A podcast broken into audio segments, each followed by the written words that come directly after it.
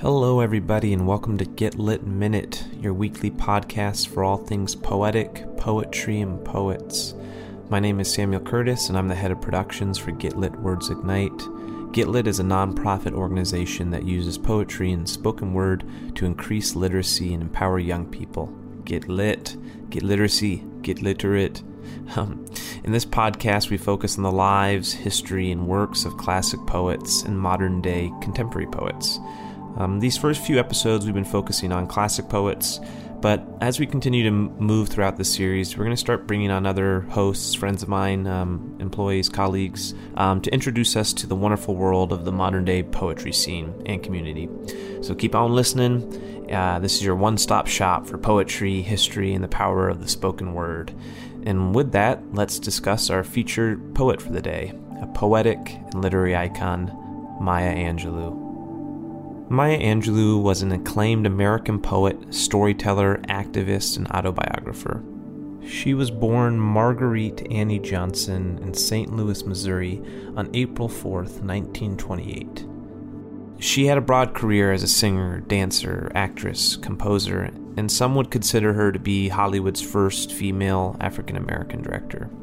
But she would become most famous as a writer, an editor, an essayist, playwright, and a poet. As a civil rights activist, Angelou worked for Dr. Martin Luther King Jr. and Malcolm X. She was also an educator and served as the Reynolds Professor of American Studies at Wake Forest University.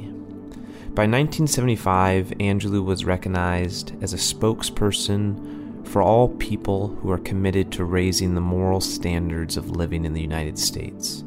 She served on two presidential committees for Gerald Ford in 1975 and for Jimmy Carter in 1977. In 2000, Angelou was awarded the National Medal of Arts by President Bill Clinton. And in 2010, she was awarded the Presidential Medal of Freedom, the highest civilian honor in the U.S., by President Barack Obama. Angelou was awarded over 50 honorary degrees before her death.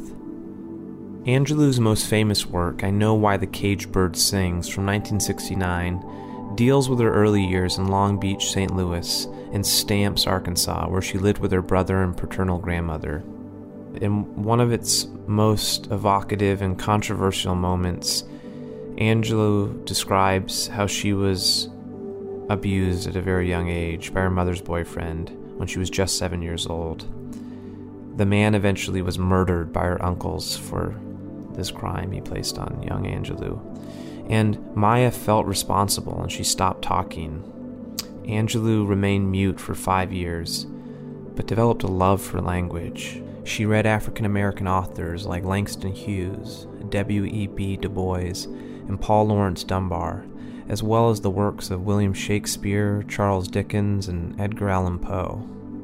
When Angelou was 12 and a half, Mrs. Bertha Flowers, an influential role model in Maya's community, finally got her to speak again. Miss Flowers, as Angelou recalled in her children's book, Miss Flowers, A Moment of Friendship, emphasized the importance of the spoken word, explained the nature of and importance of education, and instilled in her a love of poetry.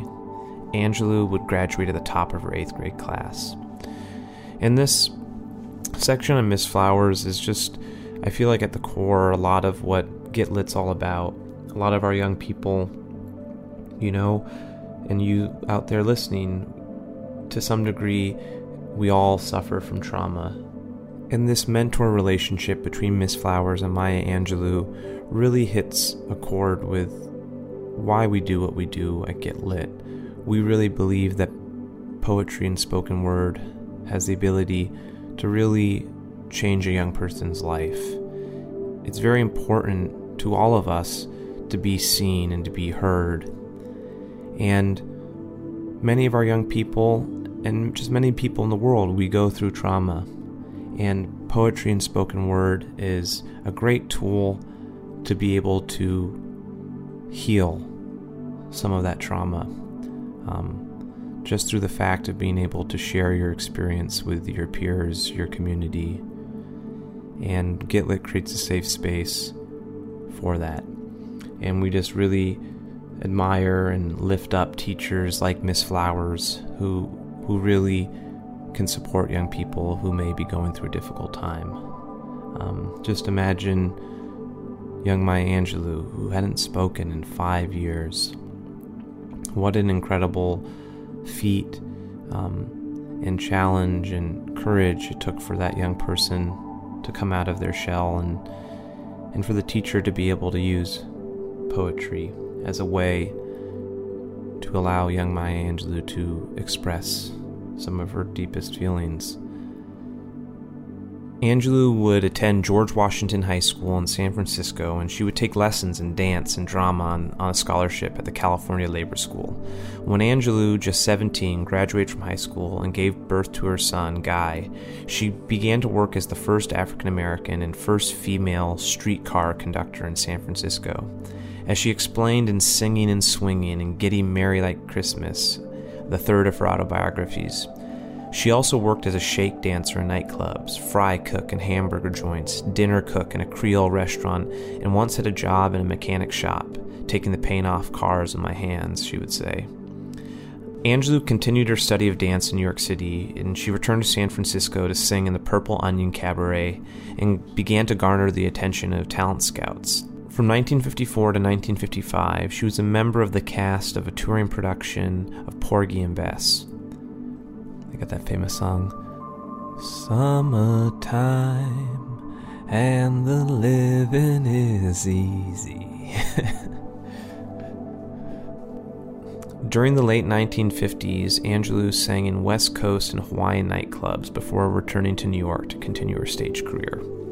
And again, this just keeps coming up in all of the poets we've been focusing on these first few episodes, and I imagine it will come up more. This aspect of poets having a wide variety of work experiences and life experiences. It's just so valuable for any young poet, for any young artist, for any artist in general.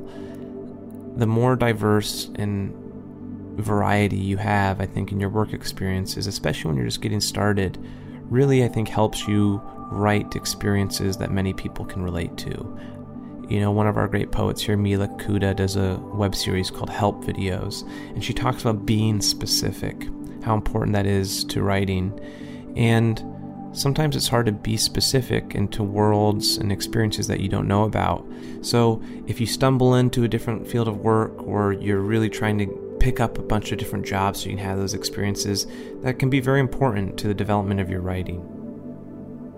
Angelou joined the Harlem Writers Guild in the late 1950s and met James Baldwin and other important writers.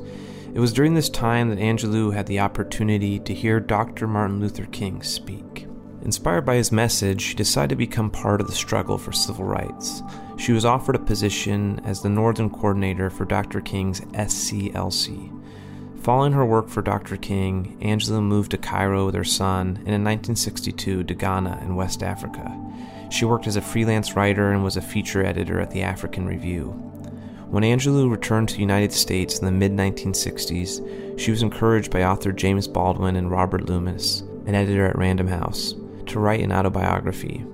Initially, Angelou declined the offers, but eventually changed her mind and wrote I Know Why the Cage Bird Sings, which I mentioned earlier. It won immediate success and was nominated for a National Book Award. Angelou was also a prolific and widely read poet, and her poetry has often been lauded most for its depictions of black beauty, the strength of women, and the human spirit, for criticizing the Vietnam War and demanding social justices for all. Just Give Me a Cool Drink of Water Before I Die, which was published in 1971, was nominated for a Pulitzer Prize in 1972. According to Carol Neubauer and Southern Women Writers, the first 20 poems describe the whole gamut of love, from the first moment of passionate discovery to the first suspicion of painful loss. In other poems, Angelou turns her attention to the lives of African American people in America, from the time of slavery to the rebellious 1960s. Her themes deal broadly with the painful anguish suffered by her people being forced into submission one source of Angelou's fame in the early 1990s was President Bill Clinton's invitation to write and read an inaugural poem.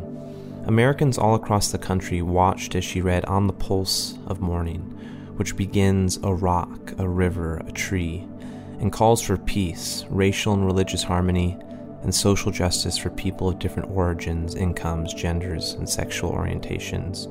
It recalls the civil rights movement of Dr. Martin Luther King Jr.'s famous I Have a Dream speech, as it urges America to give birth again to the dream of equality. Angelou challenged the new administration and all Americans to work together for progress. Here, on the pulse of this new day, you may have the grace to look up and out, and into your sister's eyes, and into your brother's face, your country, and say simply, very simply, with hope, Good morning. So, we're going to close the episode out with Caged Bird, a poem called Caged Bird which was published in Maya Angelou's 1983 poetry collection Shaker, Why Don't You Sing? This poem describes the opposing experiences between two birds. One bird is able to live in nature as it pleases, while a different caged bird suffers in captivity. Using the extended metaphor of the two birds, Angelou paints a critical portrait of oppression in which she illuminates the privilege and entitlement of the unoppressed and conveys the simultaneous experience of suffering and emotional resilience. Caged Bird by Maya Angelou.